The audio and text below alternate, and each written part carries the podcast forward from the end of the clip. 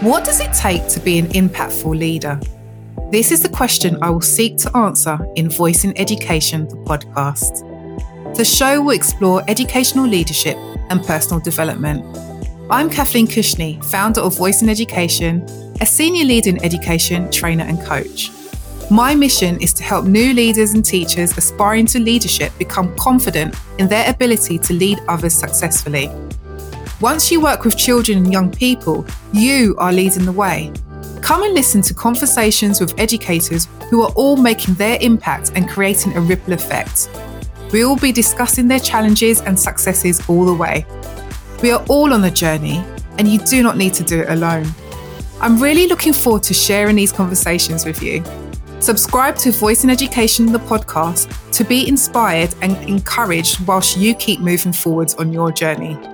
There is power in your voice, and it all starts with a conversation.